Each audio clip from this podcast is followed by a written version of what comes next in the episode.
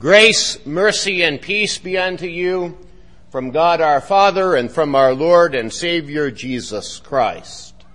Amen.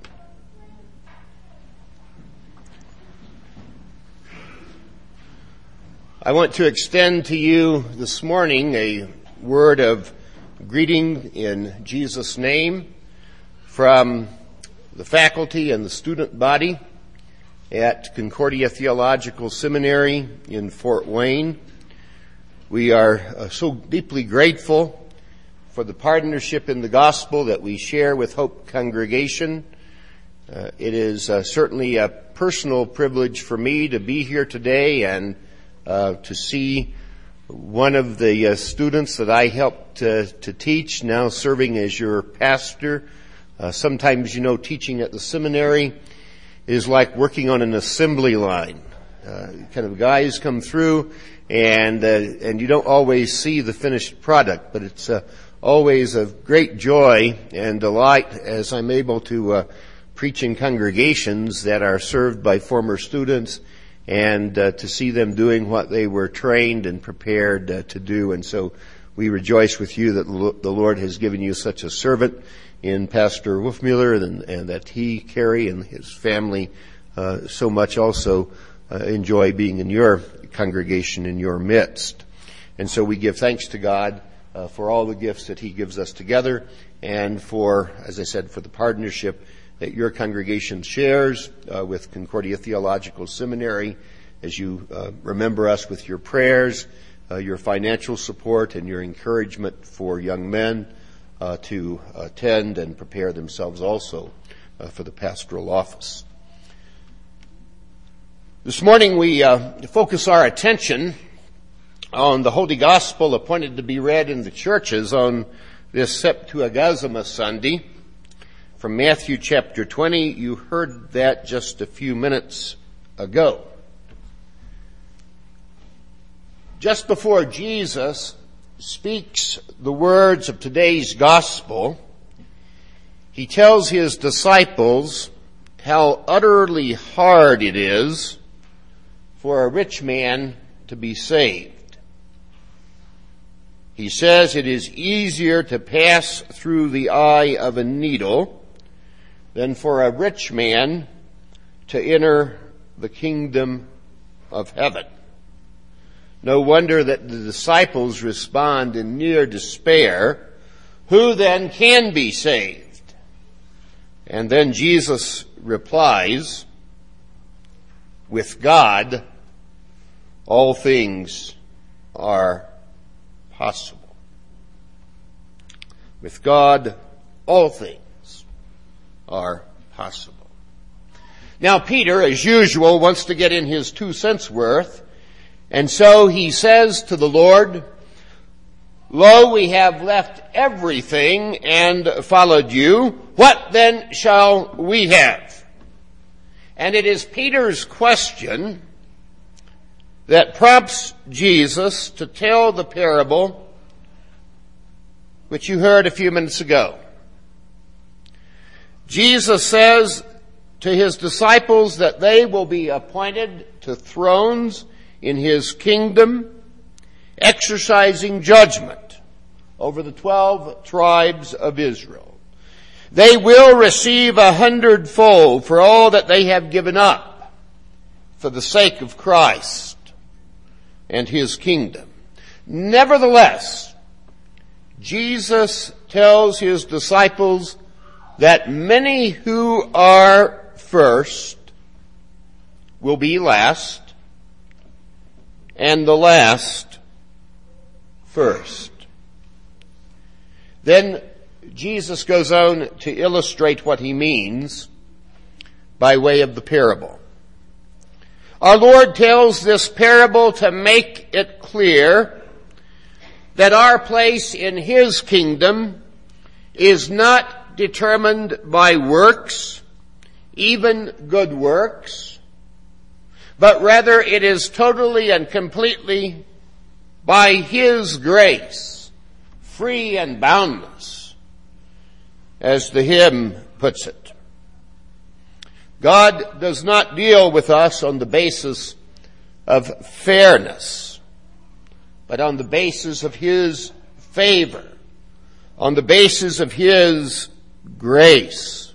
He does not transact business with us on the basis of merit, but He comes to us completely out of mercy. That is the simple truth of the gospel.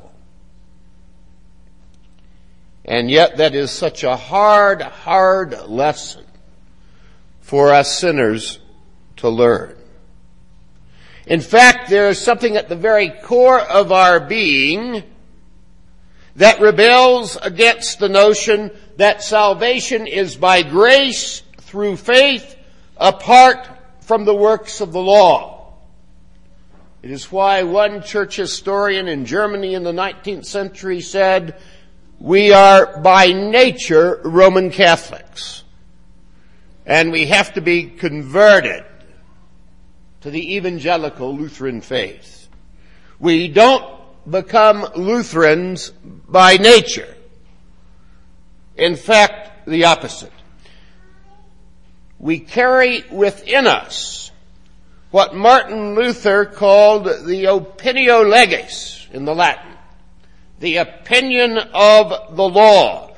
And that lethal opinion of the law is this, that there is something that you can do to earn God's salvation. And so when we see God doing what God delights to do, saving sinners who don't deserve salvation, we accuse God of being unfair. Why does He give salvation to people who in our book do not deserve it? It's not fair. That's the cry that we hear from children on the playground. And it is the typical sinful response to life itself. We hear it is not fair, couched in the complaint of the person who says, "I don't understand why this is happening to me. I've always tried to live a good life." Now, this complaint is based on the completely false premise that God owes us something. Truth of the matter is, God owes us nothing. That's why we confess that we are deserving only of God's temporal and eternal punishment, for we are by nature sinful. We deserve only God's wrath, His displeasure, and ultimately His eternal condemnation. Our sin has robbed us of every claim on God. That is the unerring voice of the law. And we cannot escape it. But there's more. Out of the bounty of His grace, God has willed to deal with you on the basis not of fairness, but on the basis of mercy. Think of that. If you demand that God is fair, what would you deserve for the way that you have squandered His gifts? For the lustful thought, lustful thought, for the hateful word, for the misspent life. You would deserve only hell. Hell is in fact what sinners deserve. Instead, God sends His only Son to this planet. He is conceived by the Holy Spirit and born of the Virgin Mary to live a perfect life. He completely and fully lives life as God intended life to be lived. He is obedient to His Father in all things. And even though he is the Son of God without sin, he humbles himself to submit to the authority of human parents. He experiences temptation in the world. He knows the allurement of the flesh, and he knows the power of the devil. And yet he holds fast to the words and promises of his Father. He actively does the will of his Father in healing the sick, feeding the hungry, and opening the eyes of the blind. His very life of obedience demonstrates that love indeed is the fulfillment of the law. And all of that we speak of as our Savior's life of active obedience. That is, our Lord actively does what you fail to do. Our Lord actively does what the law requires. His obedience to the law was an obedience that he rendered not for himself, but for us, in our place. And the obedience of our Lord did not stop with his obeying the letter of the law, of his keeping the commandments, of his doing good to all men. You see, his obedience extended all the way to the cross. He was obedient even unto death, says the apostle, even unto death on a cross. The Son of God, who was without sin from all eternity, and who lived a sinless life in our flesh, offers himself as a sacrifice in our place. He is our substitute, righteous and without sin, yet he suffers and dies under the penalty of our sin. Here God does what the world considers to be most unfair, as he assigns to his Son the punishment and the fate that is due to sinners. On the cross, the one who knew no sin received the wages of sin, death itself. By the shedding of his blood, you are redeemed. You are redeemed, you are bought back from sin, rescued from death, and made the possession of Christ himself. He has answered for your sin. Justice would say, it's not fair, but it is mercy. God justifies, that is, he declares us righteous and holy, not on the basis of our performance, not on the basis of our good intentions, not on the basis of our efforts, not on the basis of the hours and the years that we have put into service in his kingdom, but he justifies us totally and completely on the basis of Jesus' blood and merit. Truth of the matter is, not a one of us deserves salvation. Not the Apostle Peter, who left everything to follow Christ. Not the thief on the cross who came to know his Savior after a life of corruption and crime. And not any one of us. It is by grace alone that we are saved. This undercuts any objection that we might be tempted to make when it comes to God's generosity.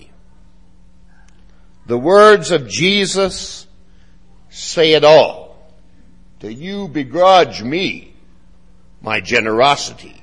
Or as one translation of the Greek idiom puts it, is your eye evil because I am good? Jesus' words refocus our eyes on the generosity of the Father's goodness. The generosity of a Father who causes His rain and His sunshine to fall on the wicked, the fields of the wicked, as well as the righteous.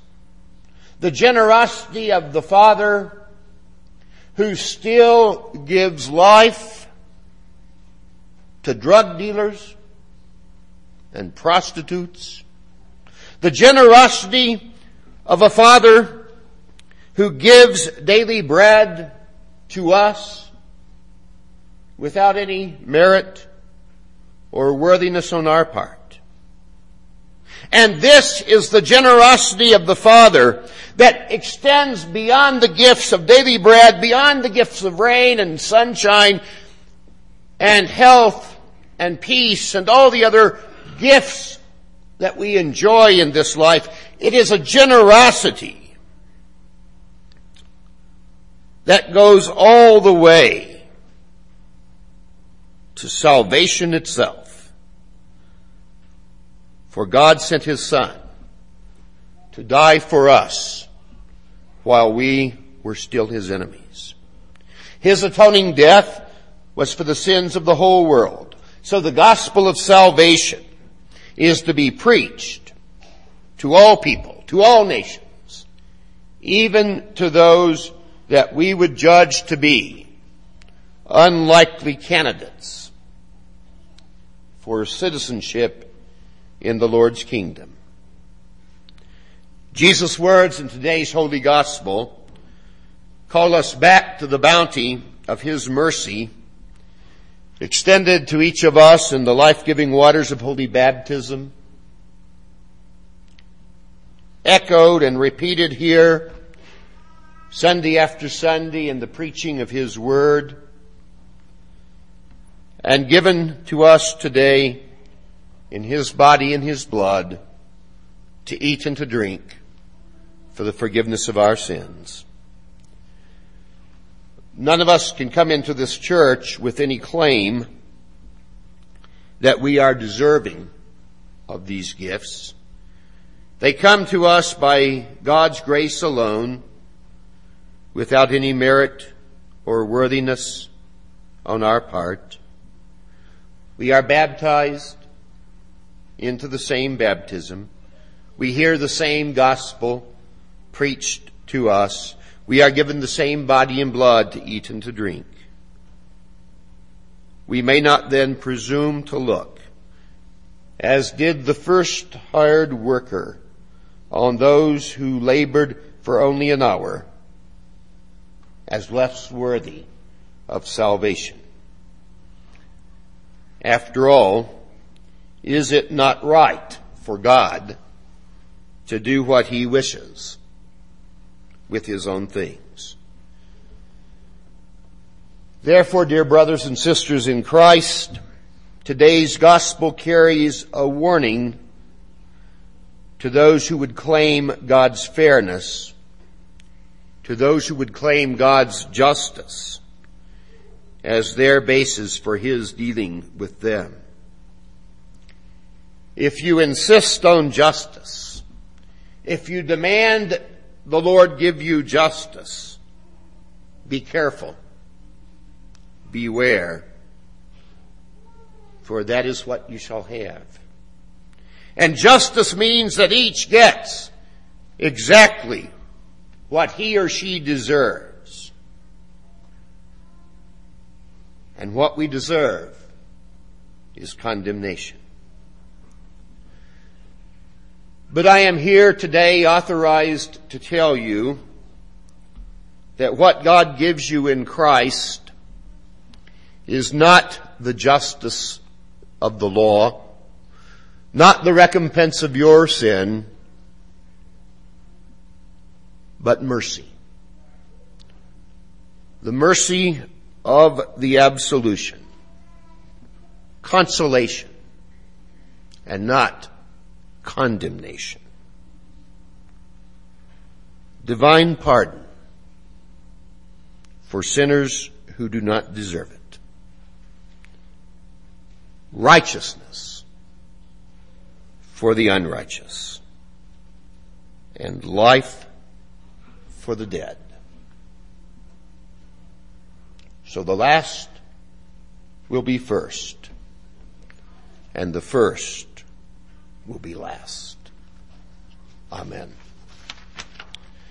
The peace of God which passes all understanding, keep your hearts and minds in Christ Jesus to life everlasting. Amen.